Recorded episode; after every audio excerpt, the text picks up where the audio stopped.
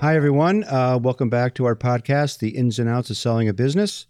For those of you just joining us, uh, my name is Keith Dee. I'm president of Osage Advisors. Osage Advisors is a boutique merger and acquisition firm working with business owners and their families looking to sell, uh, typically with revenues of $5 million and up. Um, we've been around, this is our 22nd year, and thanks for joining us. Uh, today's topic is one that you know I kicked around a lot uh, because it's not everybody's favorite topic. It's uh, taxes. But taxes is uh, one of the most critical components of an M&A transaction. So I thought it was very important for us to talk about a bit today, uh, ways, uh, tax strategies, uh, ways to minimize tax, uh, ways to eliminate tax, ways to defer tax. So I'm very happy uh, to welcome our guest, Steve Holt. Steve is a partner with the firm of Mandelbaum and Barrett. Mandelbaum is a long-term law firm based in northern New Jersey uh, with offices in New York City. Um, they have been named to the U.S. News and World Reports uh, to their best law firms list for several years, including uh, 2022. Uh, Steve has over 35 years of experience. Uh, he chairs the firm's taxation, trust, estates, and charitable organizations departments and has specific knowledge, which is relevant for today's topics uh, uh, regarding sophisticated uh, family wealth transfer planning, business succession planning, and has been involved in multiple M&A transactions, both sell and buy side, uh, over the years. Steve, uh, appreciate your time. Thanks for joining us. Keith, thank you for having me. It's certainly my pleasure. Um, I hope to impart some uh, helpful knowledge to your uh, potential business sellers. Um, one key item is to uh, remember that this planning works best if you think about it well ahead of a sale. Uh, we um, struggle with the potential tax savings and opportunities where you get a little too close. So uh, the time to start uh, thinking about uh, succession planning, transition planning, income tax, and estate tax savings in the context of a business sale um, is when the thought of the sale first enters your mind and gets serious rather than after the letter of intent stage uh, and certainly well ahead of the contract stage. Um, uh, if I might, Keith, I want to I want to talk about uh, a couple of very strategic, beneficial opportunities that we can present uh, to business sellers. Um, and just by way of background, um, it's important to understand that the estate tax rate uh, is a very substantial rate. It's it's forty percent. It's pretty much a flat tax for large uh, transfers of wealth. Um, that's that's a big bite when you think about the fact that you've built a business, uh, paid a lot of income tax along the way, um, struggled to manage cash flow, uh, and you're trying to get your payout at the last day, uh, only to have a 40% haircut. Um, the good news is that there are a lot of opportunities for pre-sale planning that can substantially reduce your tax bite, um, uh, as well as um, uh, increase the flow of funds for your own benefit and the benefit of your family after the sale transaction. Um, so I'm going to talk about a few, uh, I think, very strategic planning techniques for business owners um, that will allow for the pay, the saving of estate tax uh, primarily. Um, the other side of the coin is income tax savings. Um, the, the, federal government has structured the tax code in such a fashion that when you sell your business, other than by doing a reorganization um, where you receive shares of the buyer, for example, um, you're going to pay the federal tax. There's really not much that can be done about that. Uh, the good news is that the federal estate tax rate for capital gain transactions is a high of 20% today. So if you structure the transaction correctly so that the assets being sold are capital assets, it's primarily the goodwill of the business or the shares of the business itself, um, you're going to enjoy a 20% haircut plus the uh, state uh, income tax, um, which isn't terrible when you think about uh, the ordinary income rates, which are nearly double that. Um, there's a technique that I'll introduce that'll help um, you think about potential income tax savings. Uh, it doesn't always uh, jive consistently with your estate plan, so you kind of have to pick your poison, if you would. Um, let's talk about the estate tax first. Um, there are a number of ways to transfer assets uh, ahead of a sale, um, which can maximize your estate tax savings uh, through the use of uh, careful planning in terms of timing, uh, as well as valuation strategies. Um, if you're thinking about a business sale, um, your business um, and, and there's no uh, offers on the table.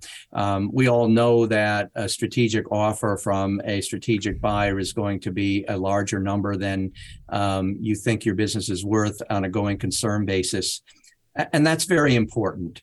Um, if you were to bring in a valuation professional to value your business as a private company uh, for a host of reasons, uh, that valuation would most likely not reflect the strategic value.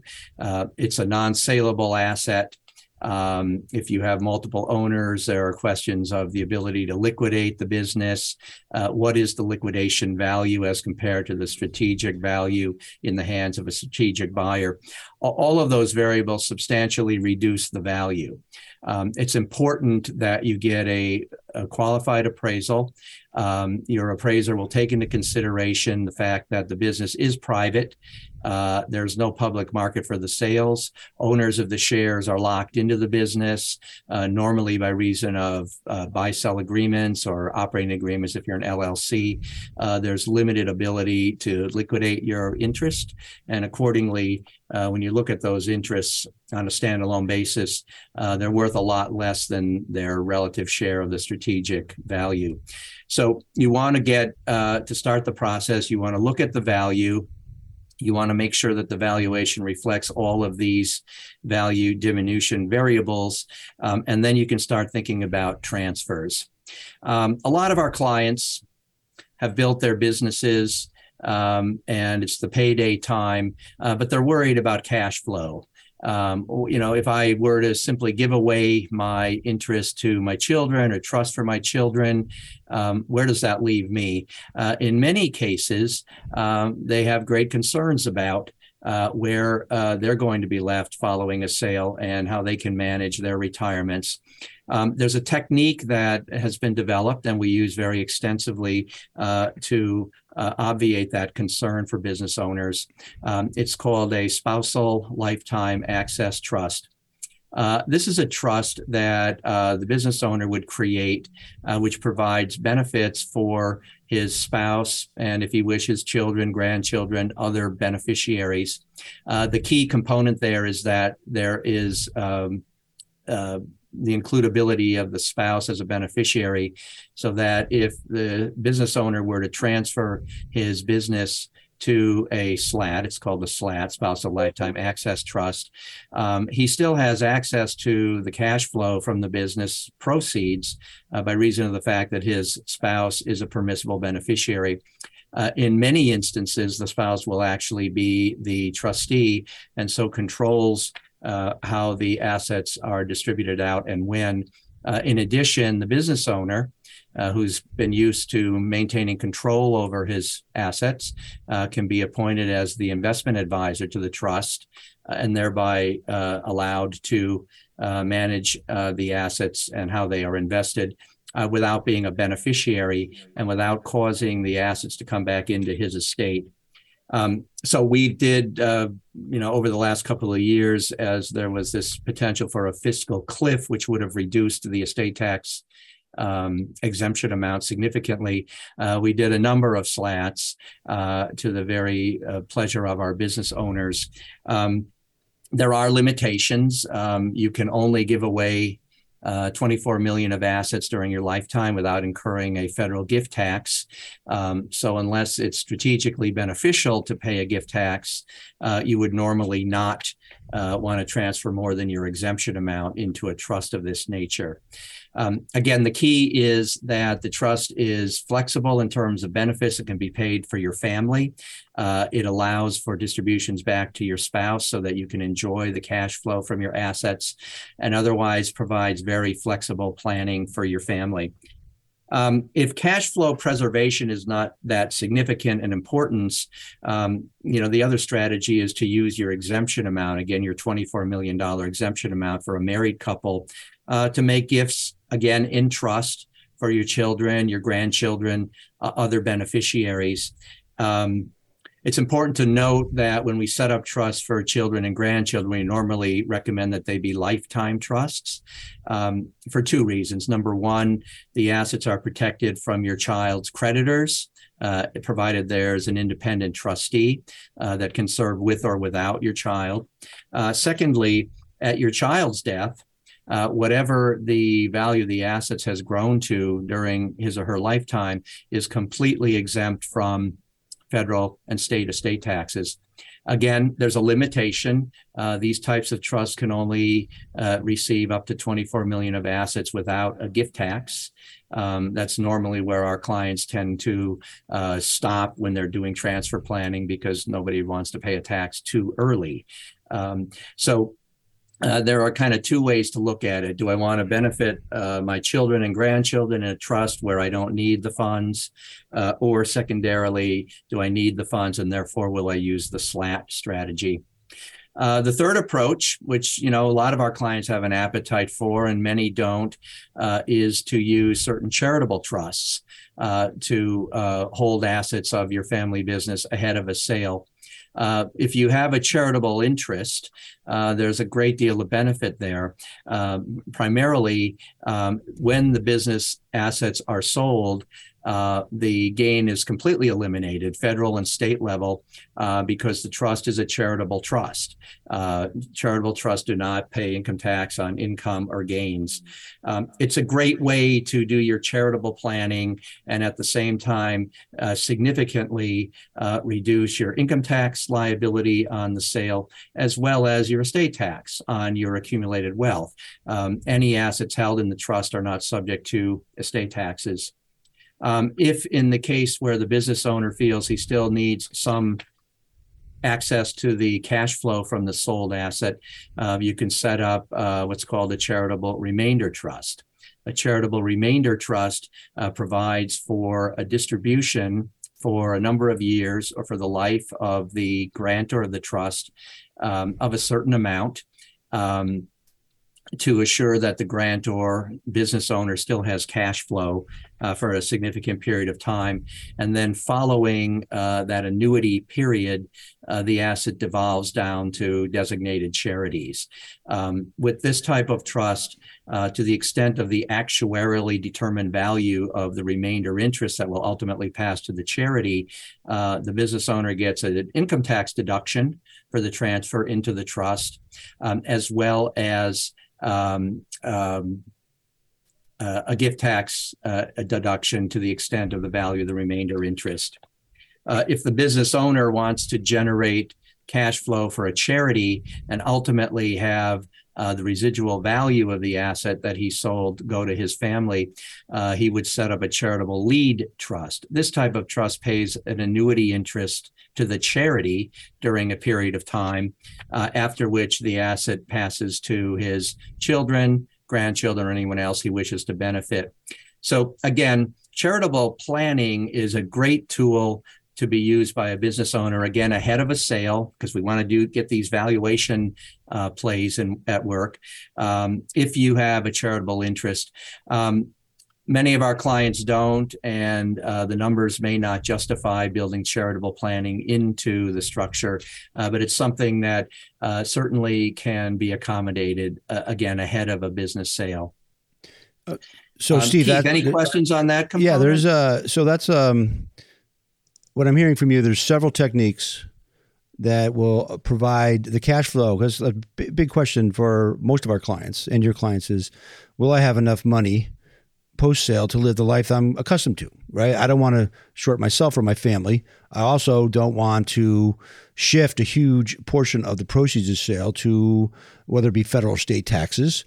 And it's all about cash flow post sale. And, you know, we're trying to avoid surprises, right? I mean, the key, the key, the key thing about planning is that you don't, and, and, and you don't, you want to limit it to surprises in a transaction. So if a business owner is not thinking about this, uh, hasn't engaged with the right uh, trusted advisors like yourself or me, uh, and all of a sudden he gets to the table after spending a lot of money and he realizes he has a huge tax liability, you know, he may walk away because, hey, I, I can't do this because there's no money left for me or not enough left for me and my family. So what I'm hearing from you is, and, and of course, what's happening here is is that you have it's a family. So you're the second generation or third generation is thinking about well i'm just going to take the business over. My parents are going to give me the stock and you know but and their parents are saying well what am i going to live off of right? So what i'm hearing from you and these are again these are these are these are favorable um, elements of the tax code that could be implemented so that our clients, yours and mine, and other uh, others watching, can live the life they want to, but also minimize the tax imp- implications of a transaction. So, um, I guess I guess what it comes down to is when you sit with your client, right, or a client, um, hopefully way ahead of the game, right? You know, what are the kind of questions that you you know you prod them, ask them because they're not thinking about this daily, right? They're not thinking about all right, my charitable, uh, I give to the church, I give to the town, I give to the land, whatever their their passion is on a charitable perspective, and I got my kids, and now I got my grandkids. Um, you know, should I, you know, frankly, you know, some of the tax planning techniques I've asked my clients about is, well, I'm just going to move to a tax friendly state, right? But is that what you really want to do? I mean, you got your kids, your grandkids, maybe you have an older parent, you want to be close to them, and then all of a sudden you're out, of, uh, you know, you're someplace down south for or or west for you know six months in a day before you can come back. So I'm interested. Um, I think the audience is, like you know the kind of things that you you're trying to you know kind of kind of get where they're coming from, right? What are their goals? What are their objectives? How do you how do you go about that in your conversations? Because these are complex I mean, you know your stuff. You've been doing this for years. You have a great de- tax department at Mandelbaum that has that lives and breathes this daily. But you know, to bring these concepts in front of a business, how do you guys approach that? Sure, um, good, very good question.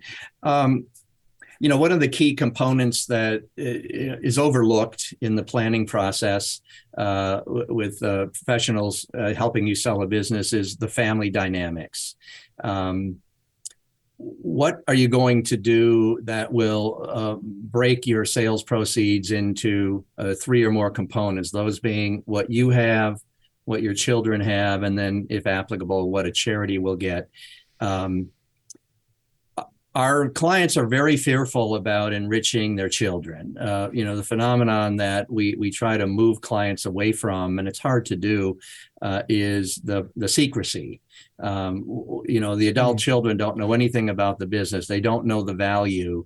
Um, they can't plan for their own lifestyles. They don't know what the end game looks like because uh, dad's concerned about uh, spoiling them, enriching them unnecessarily.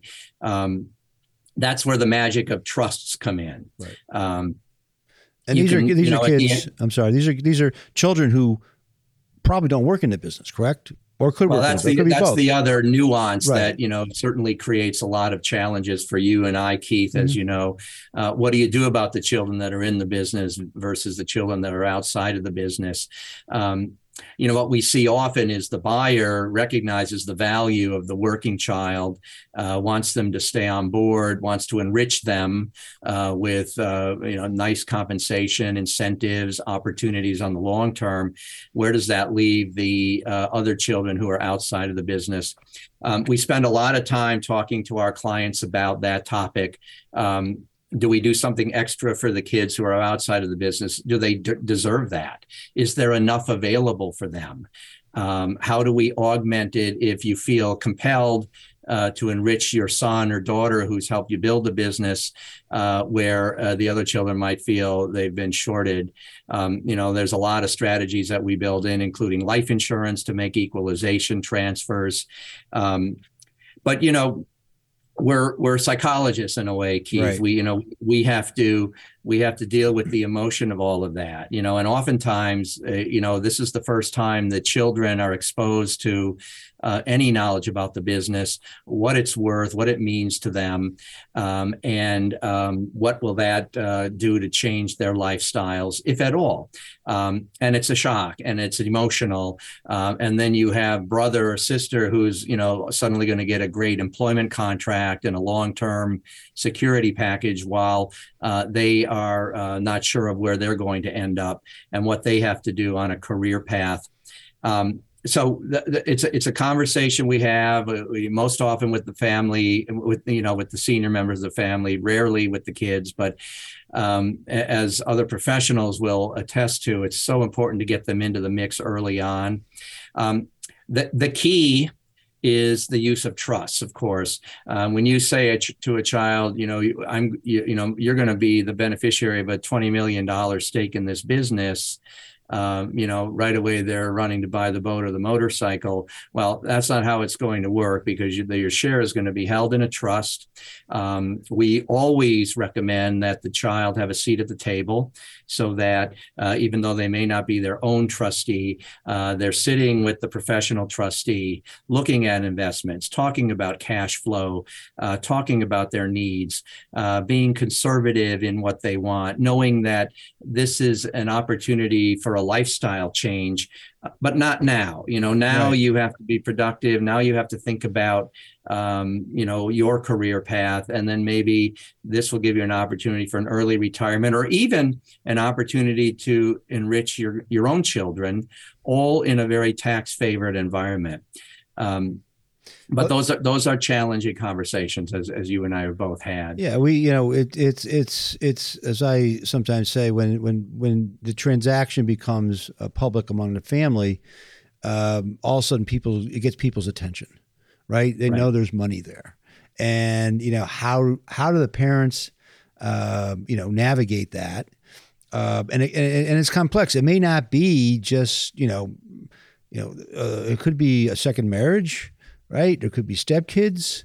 Uh, there could be a lot of different avenues that need to be addressed that puts a lot of pressure on the business owner because you know they kind of have been avoiding it for a long time. They really they're probably thinking about it, but it kind of like just I don't want to deal with this right now, right? I'm trying to run my business, and uh, but then it comes to a point where it becomes real, and all of a sudden you're at the table uh, over Thanksgiving or just a, a meal with uh, a couple of your kids, your grandkids, your stepkids, your, uh, and it can be uh, uncomfortable, right? Correct. So I think you know I think that's an interesting area, and I would love to have you back and talk a little bit more about that family dynamic piece because I mean you're hitting on a critical issue I mean, that's and in fact, a lot of people, you know, may delay the sale of their business because they don't want to deal with that aspect of it right. to a point to the detriment of the company and themselves, right? I mean, from a stress perspective, from a health perspective, from a numbers perspective. So, I'd love to have you come back and uh, sp- talk a little bit about about some of these family dynamic areas and other other uh, tax tools, tax strategies you use, and uh, just you know spend some time talking about that. And that would be great if you could do that. My, my pleasure, Keith. Absolutely. Thank you. Well, great, Steve. Thanks for being with us. Again, um, my name is Keith Dee. I'm president of Osage Advisors. Uh, you can reach us at our website at osageadvisors.com. Feel free to email me at kdee at osageadvisors.com or pick up the phone anytime and give us a call at 860 767 3273, extension 1001. Thanks for being here today and have a great day.